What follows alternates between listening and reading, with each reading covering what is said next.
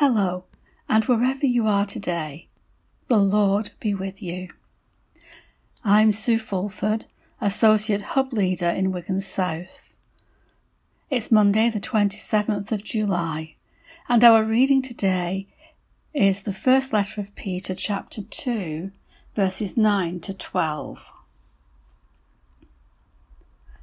But you are a chosen people, a royal priesthood a holy nation, God's special possession, that you may declare the praises of him who called you out of darkness into his wonderful light. Once you were not a people, but now you are the people of God. Once you had not received mercy, but now you have received mercy. Dear friends, I urge you as foreigners and exiles, to abstain from sinful desires, which wage war against your soul. Live such good lives among the pagans that, though they accuse you of doing wrong, they may see your good deeds and glorify God on the day He visits us. For the word of the Lord, thanks be to God. My husband, Mike, is a volunteer at the Plaza Community Cinema in Waterloo. Every Monday evening for the past 10 years or so, he travels there. And if I have a free evening, I go with him. And so it was that on a Monday evening last autumn, I found myself watching A Beautiful Day in the Neighbourhood, a film now out on DVD about the life of Mr. Rogers I had hoped for a pleasant film to take my mind off some of the problems I was facing. And yes, it is charming. But it's also challenging. Without giving too much away, there is a point in the film where Tom Hanks, who plays Mr. Rogers, looks directly into the camera, and it seems directly into your heart. But who was this Mr. Rogers? Not many people in Britain know about him. I certainly didn't. Fred Rogers was a cardigan wearing, ordained Presbyterian minister who for 33 years hosted Mr. Rogers' Neighborhood, an American television show.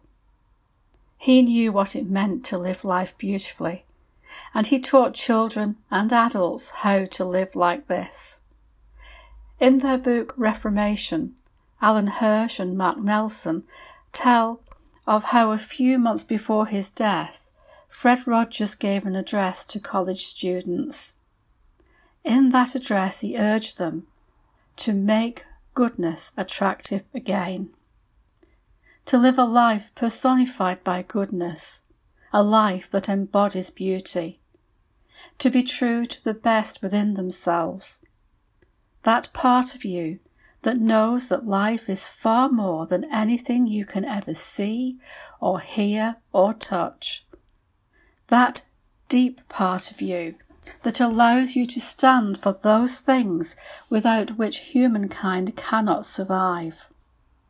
Love that conquers hate. Peace that rises triumphant over war and justice that proves more powerful than greed. Fred Rogers knew and lived out the truth of the words in today's reading. In the film, a journalist who was given an assignment to do a profile on Mr. Rogers initially finds it hard to believe that anyone could have such a good nature. But Mr. Rogers' empathy, kindness, and decency chip away at the journalist's jaded outlook on life. You can find other similar passages to today's readings in your Bibles. Titus chapter 2 verse 10 and Ephesians chapter 1 verse 6 for example. There are many more. Why not have a look for them? They remind us that good works and a life lived beautifully glorifies God, and is a witness to the truth of the gospel. make goodness attractive again. Let's end by praying. Together with disciples of Jesus across Wigan, throughout Liverpool Diocese, and around the world, we pray in the words that Jesus taught us. Our Father in heaven, hallowed be your name. Your kingdom come, your will be done, on earth as in heaven. Give us today our daily bread. Forgive us our sins as we forgive those who sin against us. Lead us not into temptation, but deliver us from evil. For the kingdom, the power, and the glory are yours, now and forever. Amen. May God bless you today and every day. Goodbye.